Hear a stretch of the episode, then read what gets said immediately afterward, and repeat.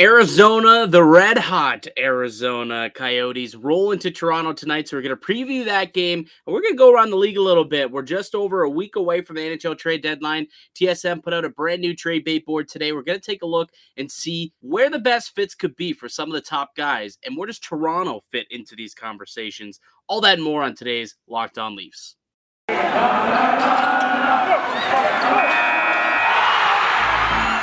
Your Locked On Maple Leafs, your daily podcast on the Toronto Maple Leafs, part of the Locked On Podcast Network. Your team every day.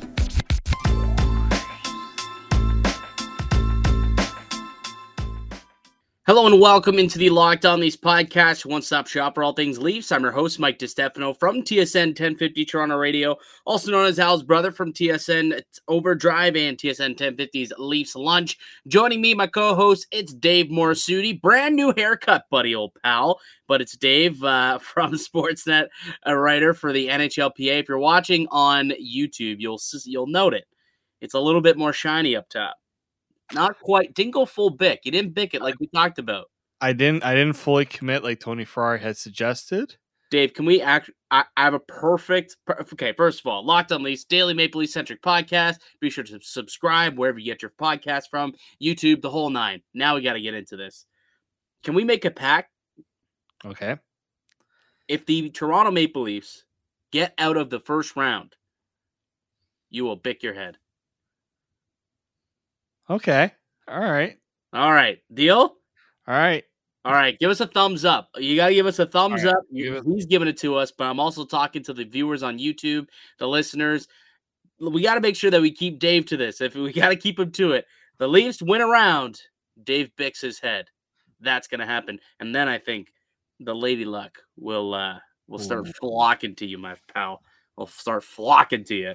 Um a couple of fun things to talk about today. We're just over a week away from trade deadline talk. I'm not going to be here at all next week, too. So you're going to be full of trade deadline discourse conversation. But today might be like the last time that I can have this talk on Locked On Leafs, talk about all the guys who are out there that's being talked about amongst the insiders, the new trade bait boards. Where does Toronto fit into this conversation? We're going to get into all of that. But before we do, let's talk about tonight's game between the Maple Leafs and the Arizona Coyotes. So, you know, it's between one of the top five teams in the league versus, well, the last place team in the league in the Arizona Coyotes. That said, I don't know if you've been paying attention. I mean, most people aren't. It's the Arizona Coyotes. This team is rolling right now. They're coming in on a three game winning streak, and they are just crushing teams right now. They beat Detroit the other night, nine to two. The game prior, they won eight to five over the Senators, and then they had a 2 1 win over the Colorado Avalanche. So this team is winning games right now and winning games handily against these other chop teams like Ottawa and Detroit. So Toronto's going to have their hands full with this club that's, you know, feeling good, riding high. Nick Schmaltz has 11 points in his last two games. 11 points. He had seven the other night against the Ottawa Senators and then four point night against the Detroit Red Wings.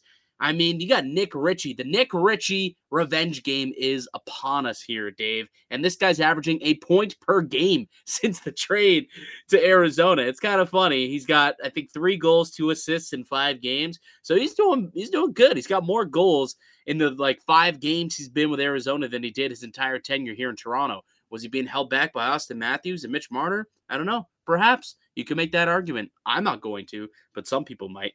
But I'm uh it, it's the Leafs are not going to be able to sleepwalk their way to a victory in this one, and they're going to have to bring their A game because you got a confident Arizona team coming into Toronto.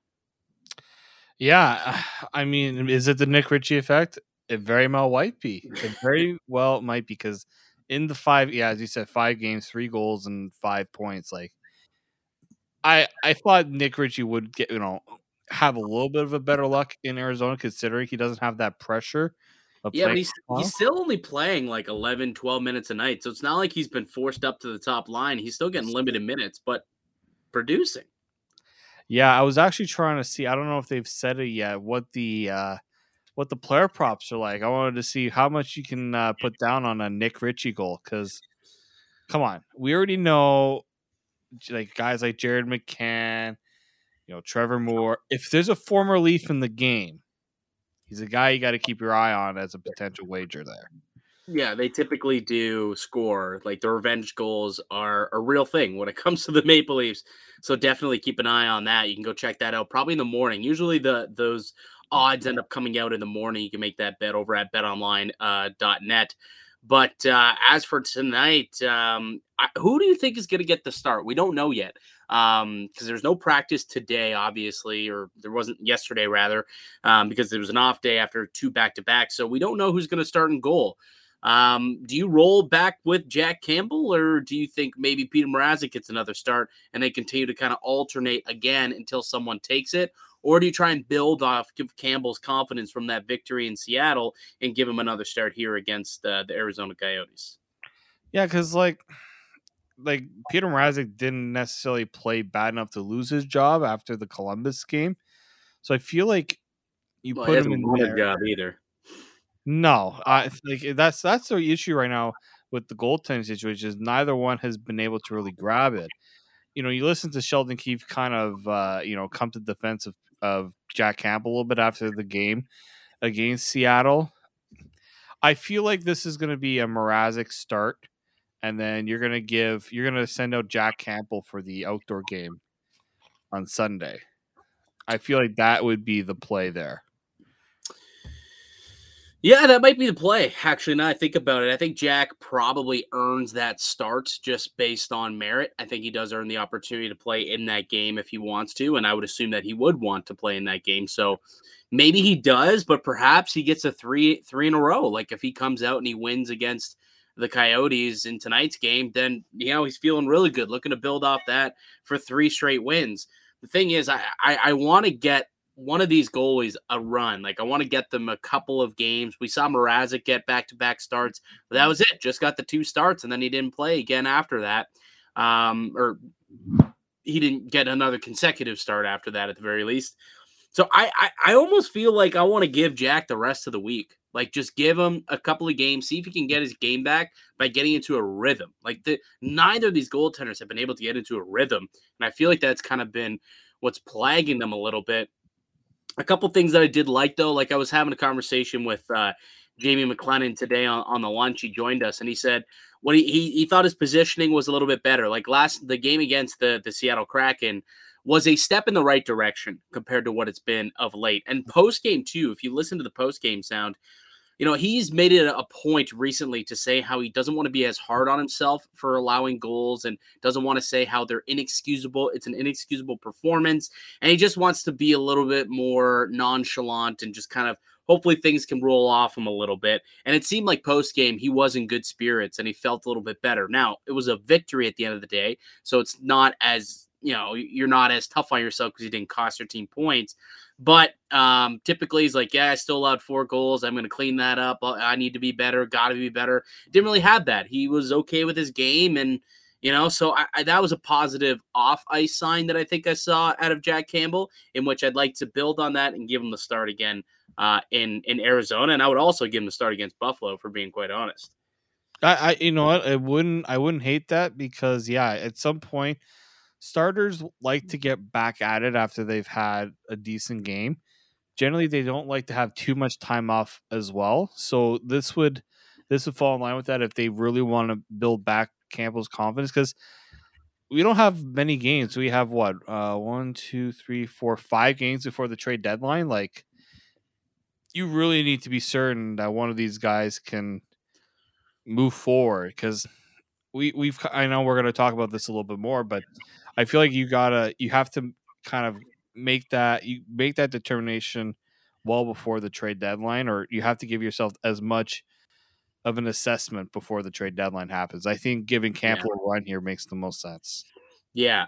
Uh, one other quick notable, you got to assume Phil Kessel's going to be here, right? Oh, I I don't see how he does considering what he went through just to play in the last game. Well, explain it for those who didn't, yeah. who who don't know about it. Explain exactly what Phil Kessel did and why I bring this up. Yeah, so against Detroit, like Phil Kessel took the opening shift, and then he pretty much is bumping fists with his teammates, and he was gone. Yeah, wheeled so, around, wheeled around for thirty seconds, got a shot on goal. Goalie covered it up and then bolted out of the arena. Yeah, imagine if the goalie didn't cover that up, how pissed off he would have been. Like, Come on, I got, a, I got a private plane waiting for me to take me home. I got the birth of my child. Let's go cover that up. He would, he would have been like throw. He would have. He would have. Actually, no, he wouldn't have wanted to take a penalty there, but like just to like figure out a way to ice to just get the like ice it or something. Take right. it outside. Well, I couldn't have iced it. I know. It's just like so many things you have. I, I wonder how much he thought about that. Just get that shot on goal right away and just hopefully cover it up so you can get right out of there. Yeah. Shoot on net, crash the net, get the cover up, get off the ice, hop on the private charter, and uh, we'll go home for the birth of your, your first child. So congrats to Phil. Hopefully, had a, a, hot dog or two while on that charter back from Detroit to Phoenix. And um, always he should be there tomorrow. He should be there tomorrow to continue the Iron Man streak. What's that? I just can't see how he isn't. Well, of course, I was being I was being kind of facetious yeah, a little bit. But, like, he played he he traveled from Arizona to Detroit, played 30 seconds only to travel back to keep that Iron Man streak intact. You damn well know that he's coming back real quickly to play this game here against Toronto. Absolutely, he's gonna do that. I'll also give a shout out to his uh to his partner there because they have four more games on this road trip. Like he's it's not like he can just he can be like, oh babe, don't worry, we're gonna get the one in Detroit. I'm gonna be home. I'll be at least we'll be I'll be at home. No, like he's got four more games out on the East. Like yeah, like, that's such a tough one. It's just like timing in, in some of these cases. But I mean, Phil. Well, I mean, here's another thing too, and you know what? Actually, and this kind of leads into what we're going to talk about next a guy who's been on the trade block. He's on the block right now, Phil Kessel. I wonder if this changes his perception about leaving Arizona right now. Like if he's got a baby, newborn, does he want to leave his wife and new kid to go to a different situation? I don't know. That's kind of interesting now that I think about it. Um, maybe we can get back into that discussion, talk about some of the other names on the trade uh, bait list, talk about some of the Leafs names that have popped up on the list. There's one that might surprise you guys too. So we'll get to all that more when we return. But first, let me tell you about uh, one of our show sponsors today, and that's betonline.net. It's that time of year again as college basketball tournament is finally upon us. From all the latest odds, contests, and player props, betonline.net is your number one source for all your sports betting needs and info. BetOnline remains the best spot for all your sports scores, podcasts, and news this season. And it's not just basketball. BetOnline.net is your continued source for all your sporting wagering information and needs, including live betting and your favorite Vegas casino games. And that also means hockey. Head to the website today to use your mobile device to learn more about the trends in action. BetOnline, it's where the game starts. Welcome back into the Locked On Leafs podcast. I'm Mike DeStefano. Alongside me, I've got Dave Morassutti. We're the hosts of Locked On Leafs, a daily Maple Leaf centric podcast. For all you diehard Leafs fans, make sure you're subscribed to get that daily content directly to your phone. You could also subscribe on YouTube and get uh, the video version if you're a, more of a, a visual podcast listener as opposed to audio. But either way, subscribe, you know, leave comments, thumbs up, all the good stuff. Uh, would really appreciate it. So, uh, well, let's get into a little bit of trade deadline talk here. Um, you know, we're talking about Phil Kessel. I guess we could just start there and pick up right where we kind of left off because he is a name that is on the trade bait board right now. If I'm, I'm almost positive I he was there before. He's way down the list now. He's like 46. Yeah. Okay. So he's sitting here at number 46 he was a little bit higher earlier in the season, and now I wonder if, and this is a new that was dropped today. So this is as of or as of Wednesday night, rather when we are recording this. Um, I wonder how much like they thought about the the, the newborn baby that went into this list. You know what I mean? I wonder mm-hmm. how much that really went into it because if I'm Phil Kessel, I don't know if I want to move. Like as poor as the Arizona Coyote season is, and he may want to try and, and win a cup. I don't know if you want to leave that situation. You know, before I was like, yeah, Phil, go. I, I always thought that going back to Pittsburgh would be a really good opportunity for him. Try and get back there and you know reunite with with Malkin and Crosby and try and go for another championship. But now with uh, a newborn, I don't know if he wants to leave uh, leave the desert. That might be a bit tough for for uh, Mrs. Kessel. And let's not forget he has a no movement clause. Like he, it's all on him to, to make that decision. Yeah. It's not like Arizona can just trade him whenever they feel like it. Like, yeah, and he's a guy. He's a guy that doesn't mind playing in a small market because no one bugs him about how many hot dogs he's eating outside of the outside of the rink, Mister Simmons. And nobody's bugging him about uh, you know. I, just imagine if he did that if he was a member of the Leafs. There would be some though, like the feel good story, but then some, I feel like they'd be like, ah, look at him just leave the team high and dry like that. Like I could I could potentially see that as a storyline. Yeah, because you're leaving your team now with eleven forwards for the rest of the game. Yeah. Right. Like that's that's what's happening. And look, if the Coyotes were in a playoff race, I don't know if they would have been so gracious to do that. But the fact that they're not and they're actively trying to tank, basically. Now they did win the game nine two, which was hilarious. I was to say that didn't really work in their favor, right? But you know, I I think uh, you know I thought that it was it was actually a really good gesture by the Yotes and by ownership to charter that plane, get him a private plane to fly him back to make sure that he is there for the birth of his child. So uh, congrats to to Phil the Thrill, former Maple Leaf legend, obviously. Uh, but let's get to some of these other names on the trade bait board and see what we think might happen to them. Do you want to? Why don't we start with some of the the names that ended that popped up here for Toronto? Actually, so um, uh, the Toronto's first round pick is on this list, and it does shouldn't surprise you. Uh, I, I, think if the Maple Leafs are going to make any type of decent splash, it's going to cost them a first round pick, or it's going to cost them one of their top prospects. But it sounds like they're reluctant to make any of those moves unless they are getting a guy with term, and that kind of brings me to the guy up at the top of the list in Jakob Chychrun, which is an interesting name that now is starting to get floated out there with Toronto a little bit more heavily. Um, what do you think it would take to get Chychrun? And do you think Toronto has the assets to get it done? Yeah, there's been quite a bit of um, back and forth in terms of what Toronto would have to give up to get a Chychrun because you know this is a guy who has term. He's got a pretty you know team friendly deal at 4.6 million as his cap hit, right?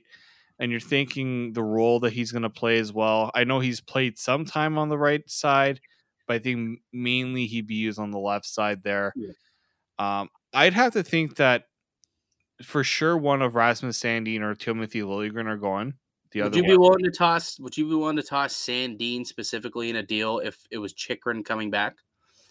I honestly, I probably would be okay with that just because I think Chychrun is more of the proven commodity.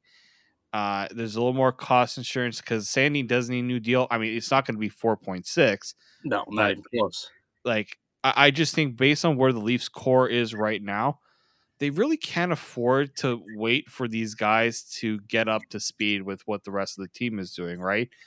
Um, so I feel like Chychrun fits better in what the Leafs are trying to do now versus hoping that Sandin or Liljegren can get to this point. Because really, right now, I don't see a defined role for either one of them on this team in the playoffs. When everyone's healthy.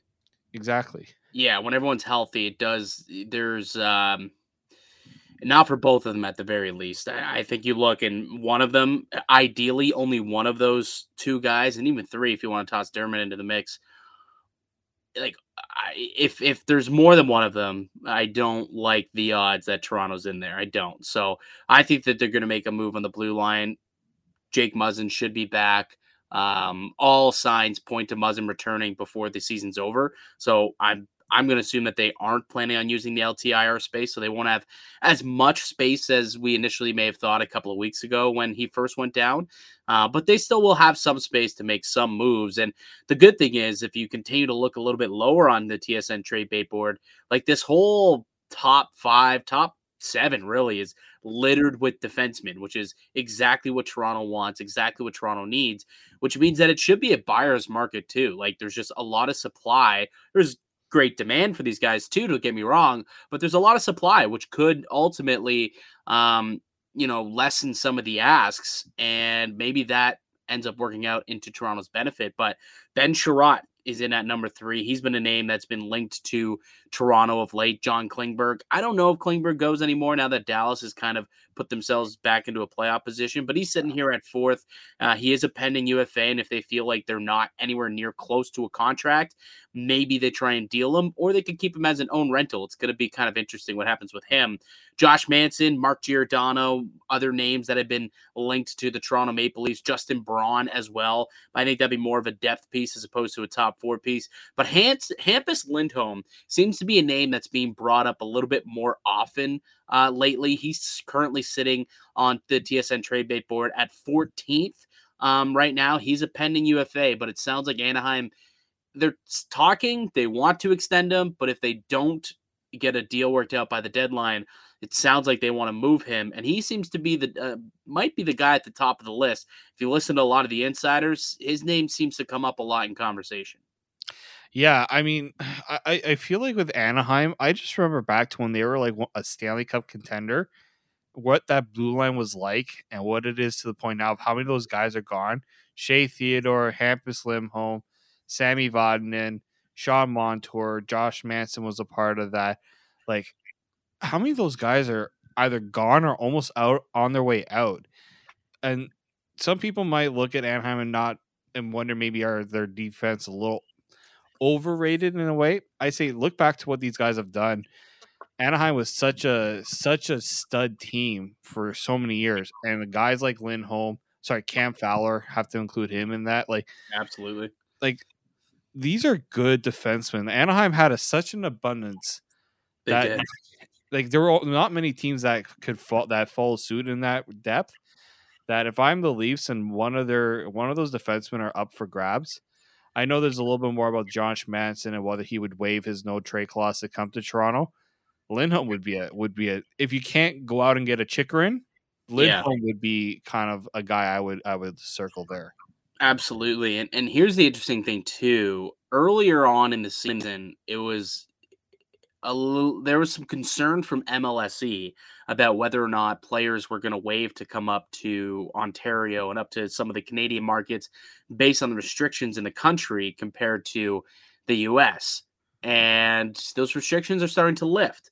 So I wonder if those are no longer like as big of concerns as they once were as well. And now maybe a guy like Josh Manson may be a little bit more um, likely to waive. Like he, he may just not want to come play in Canada regardless, restrictions aside. He just may not want to cross the border and have to deal with visas and travel and all that nonsense, which fine, that's fine. If you have a no trade clause and you put Toronto on there, you're totally entitled to it.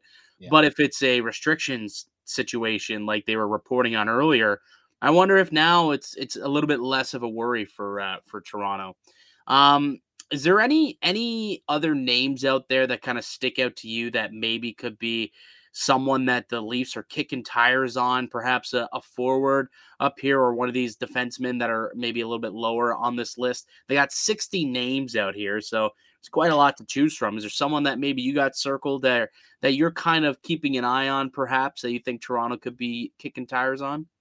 Uh, I mean, we heard about the Max Domi connection. I just wondered if that was more of a his because of his father and the naming there. Yeah, I don't, I don't see it. I asked, I, I point blank asked, um, asked Darren Dreger if there was any validity to that, and he said he doesn't think so. He basically said, "Yeah, it sounds like this could be more of a Twitter-driven narrative as opposed to there being some legs on it." So, like, some have wondered if like an Artur- uh, Artturi Lehkonen could be, you know, just if you want to add a little bit of that, you know, playoff depth because he's been a pretty decent player in the playoffs.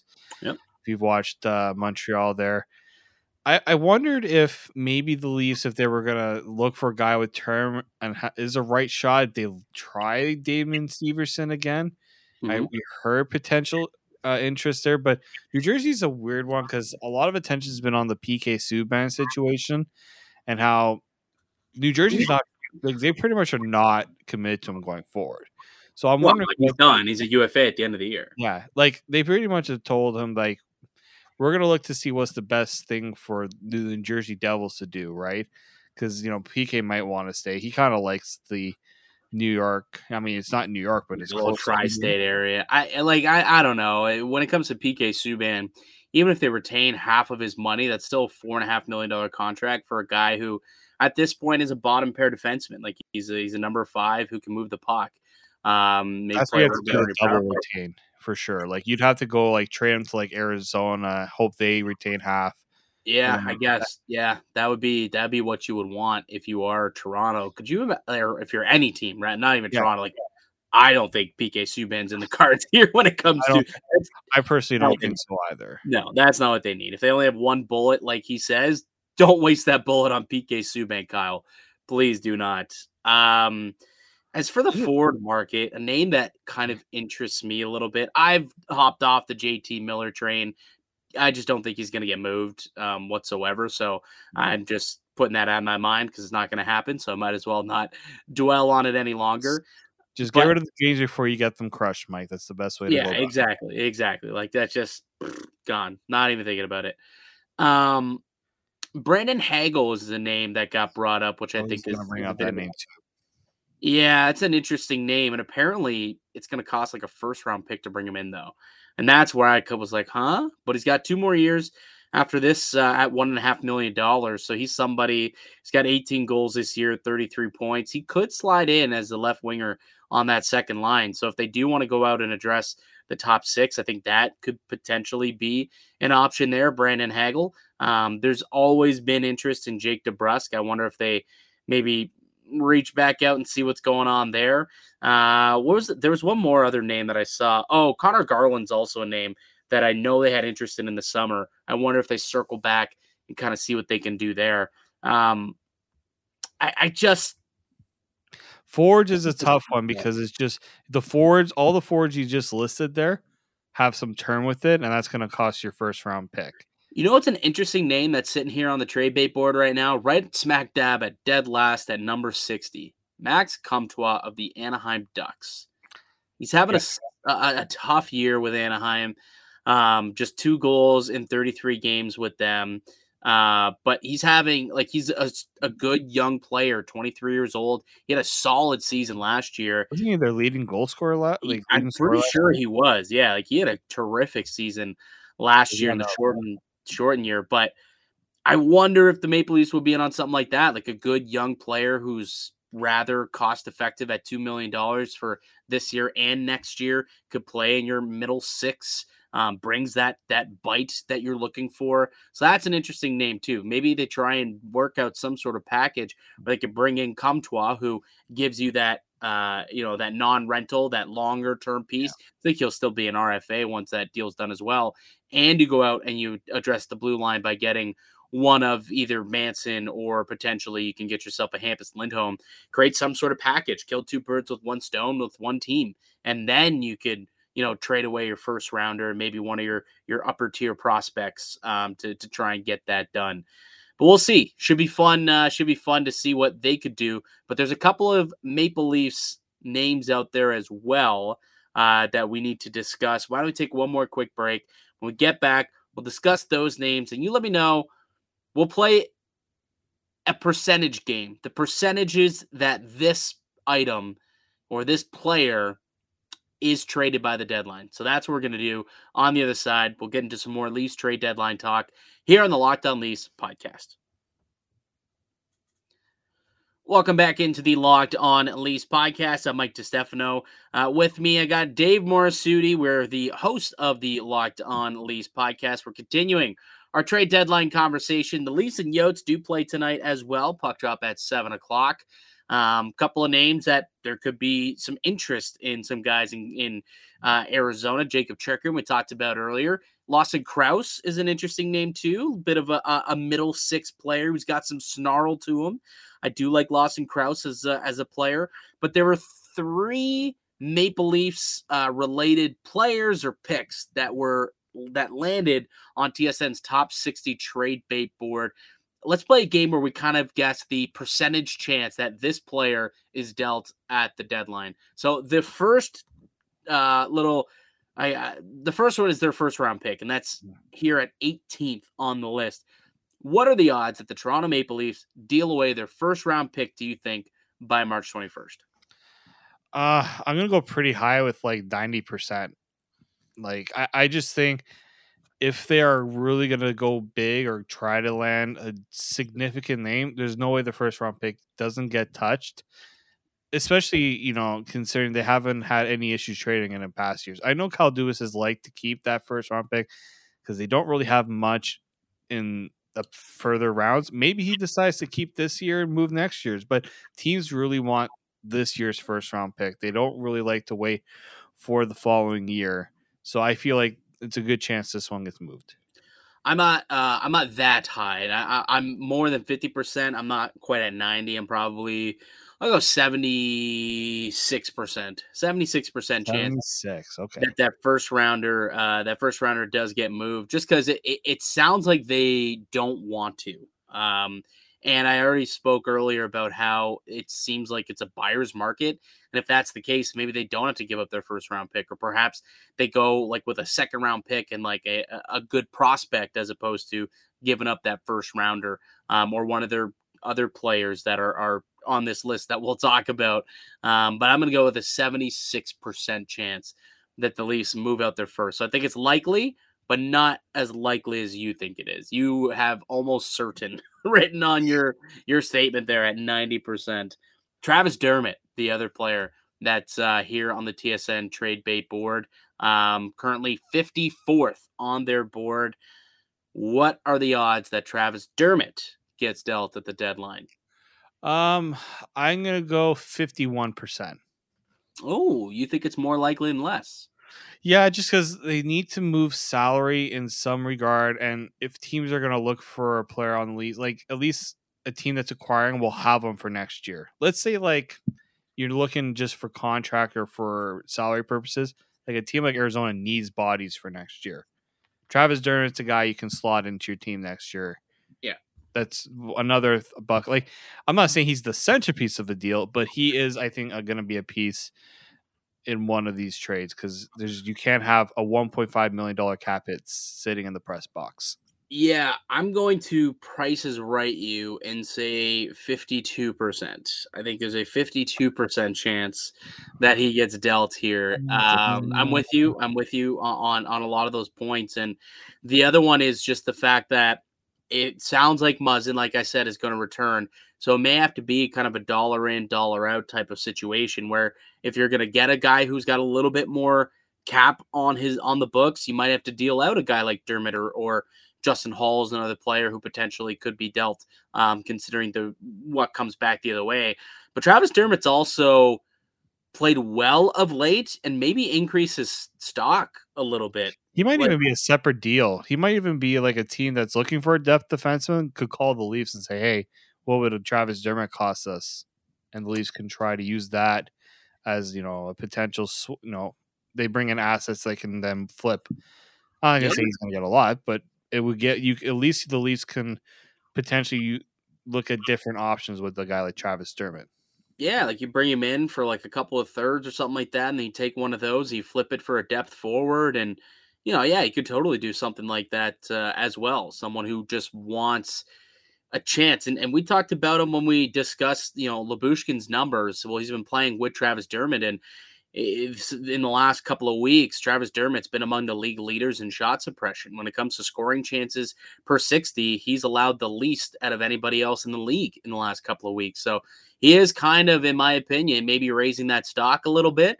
Um, and, and, and I do believe that he could end up being dealt. That said, the counterpoint – is you want as many NHL quality defensemen as possible for a long playoff run, right? The number that people use is like eight or nine NHL quality defensemen. Are you doing that by trading one away? You know, like I, it does stink that he may end up having to wither away up in the press box during the playoffs just because. But if you get an injury or two, you'll wish that you had him, right? So, in a way, for depth reasons, I also wouldn't be surprised if Kyle Dubas does not want to move on from um, some of his NHL ready guys, especially one who is under contract next year, and they could deal, you know, this summer if they want to move out that salary. Doesn't necessarily have to be this year because he's, not a UFA. Uh, the last one that made its way onto the TSN trade bait board, and this is the interesting one, the one that kind of caught my eye and surprised me a little bit. It's Timothy Liljegren, Dave. What are the odds that Timothy Liljegren is involved in a trade here before the March 1st, uh, 21st NHL trade deadline? Yeah, I when I see him being played with Rielly, even when it's not working, I just think the Leafs are trying to see if if Liljegren can establish himself somewhere in this lineup. Because if it's not with Rielly, Lyubushkin's taking that third pairing role right now. TJ Brodie with you know and Justin Holl like Justin Holl has pretty much has been a fixture in this lineup too. So Timothy Liljegren, whatever they decide to do, he might be the odd man out. And I, again, if you're if you're going to look to make a significant trade and you have to include a prospect, maybe you decide that Timothy Liljegren is that guy. But as you said, Mike, depth is an important thing to have in the playoffs. So if an injury happens and you can put in a Liljegren, uh, in those in that case, so I'm on the 30% because I think Dubas has been very attached to the guys with the Marlies and guys that he's drafted. And this is someone who's worked his way up through injuries and just so many tough circumstances that I don't know if they're dead set on trading him, but I feel like teams are going to ask for either him or Sandin if they're looking to get a significant piece at the deadline. Yeah, I, I don't think he gets flipped for a rental. If they do move Liljegren, I believe it'll be for a, a, a player with term. So you know that's that is like a Jakob Chychrun type of player, um, or it could be someone who's completely off the board that they end up making a deal for, or it could be you know a couple of players for uh, Liljegren. I don't know, but I'm gonna give it a thirty-seven percent. I see. I see what you did there. Nah, what I do there, Dave? What I do? Let's see, folks. He took Timothy Liljegren's number, and he's ev- just such an evil, evil thing to do, and use it against him. and Say, yeah, those are your chances. You may not be around. Take that, Timothy.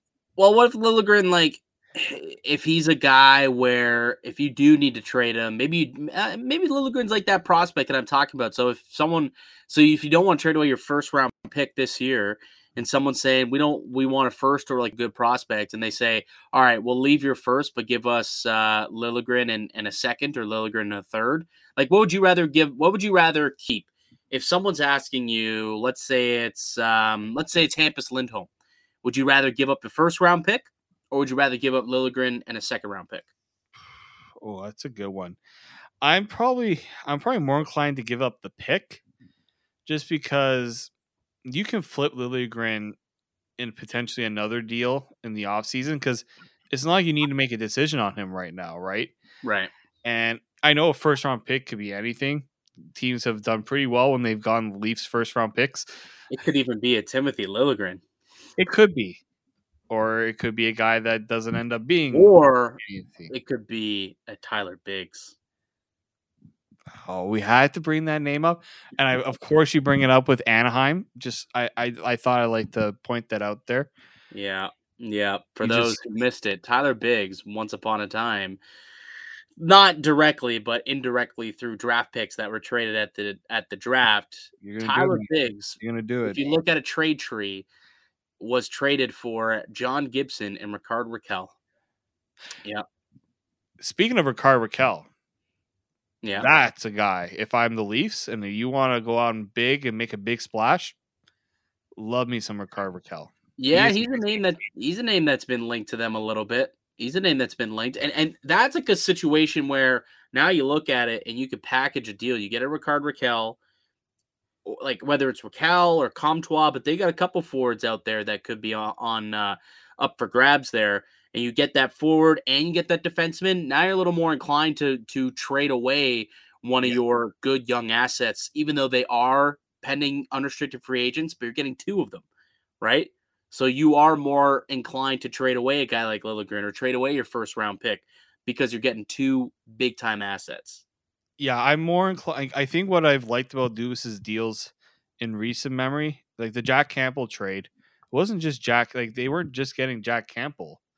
Like I think it was Kyle Clifford in that as well, didn't they? Right, and you know a lot of people liked what Kyle Clifford was going to bring to the Leafs. Speaking of, signed a two-year extension today. Kyle Clifford, for whatever reason, they gave him two years. I, I, yeah, I think it's just for him being a good soldier, and he's yeah. going to be Marley captain. Yeah, Rich Clune's going to hang it up, and then Kyle Clifford's going to become the Marlies captain. You're gonna hear first. But I think that's you know those deals tend to work because at least you're solving multiple.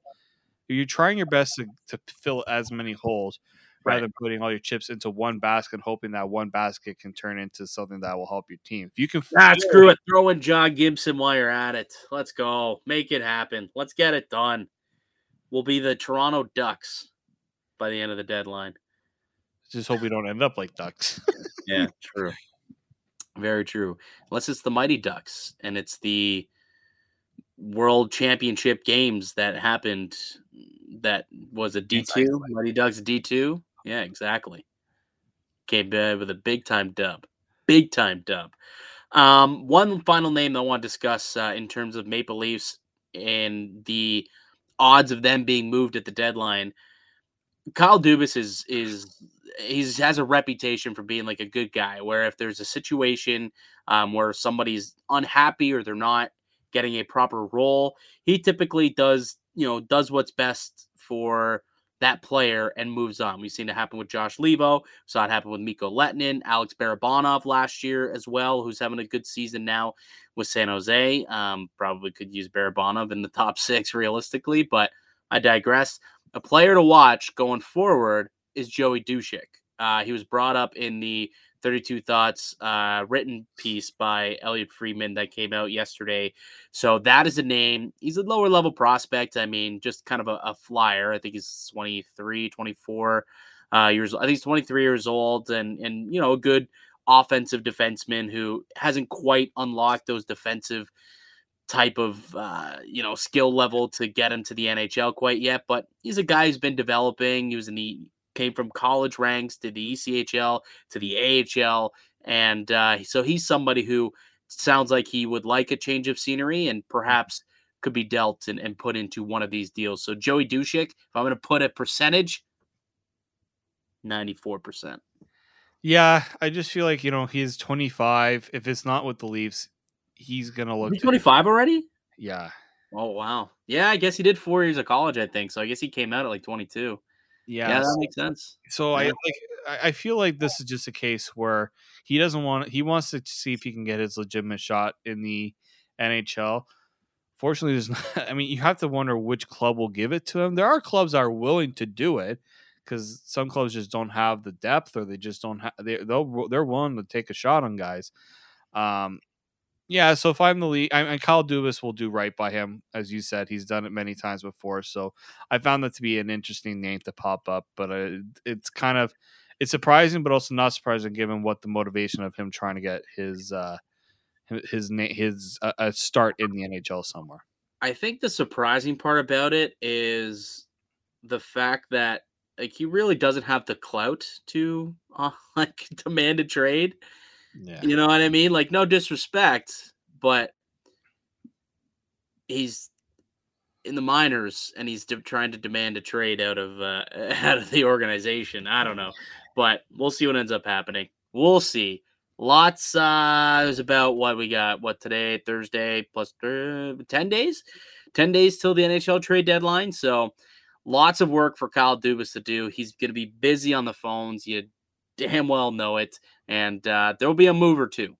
There will be a move or two. If I set the over under at one and a half trades by deadline day from today until March 21st, you taking the over? Yeah, yeah, I'll take the over. I usually don't, but uh, in this case, uh, yeah, I can see the I can see the over being uh, ha- can happen this time around. Yeah, I think we could see I think we'll see the over because I think we'll see like a big move and then just like a depth move. Like last year, like Ben Hutton randomly ended up here and you know they went out and they brought in uh who's the fourth Riley Nash was like a separate deal technically from the Nick Foligno deal and like there was just some small moves that were made and I think that uh, the Leafs just to get all their ducks in a row try and make sure they have as enough enough depth as possible uh, they could be in the market for making a couple of minor moves um, but at least one biggie, I would hope, to address the top four. That I think is uh, everybody can be in agreement agreement on that. All right, that's gonna do it for us here today on the podcast. I'd like to thank you all for listening and supporting the show. You can subscribe to the Locked On Leafs podcast on all podcast platforms and receive daily Leafs content. Follow myself on Twitter at Mickey underscore Canuck. Follow Dave at D underscore Morassutti and follow the show at Locked On Leafs on Twitter. You can also find us Locked On Leafs now also on YouTube. Enjoy the game tonight, folks. Leafs, Coyotes, 7 o'clock puck drop. We'll be back tomorrow to break it all down. But until then, keep it locked right here on Locked On.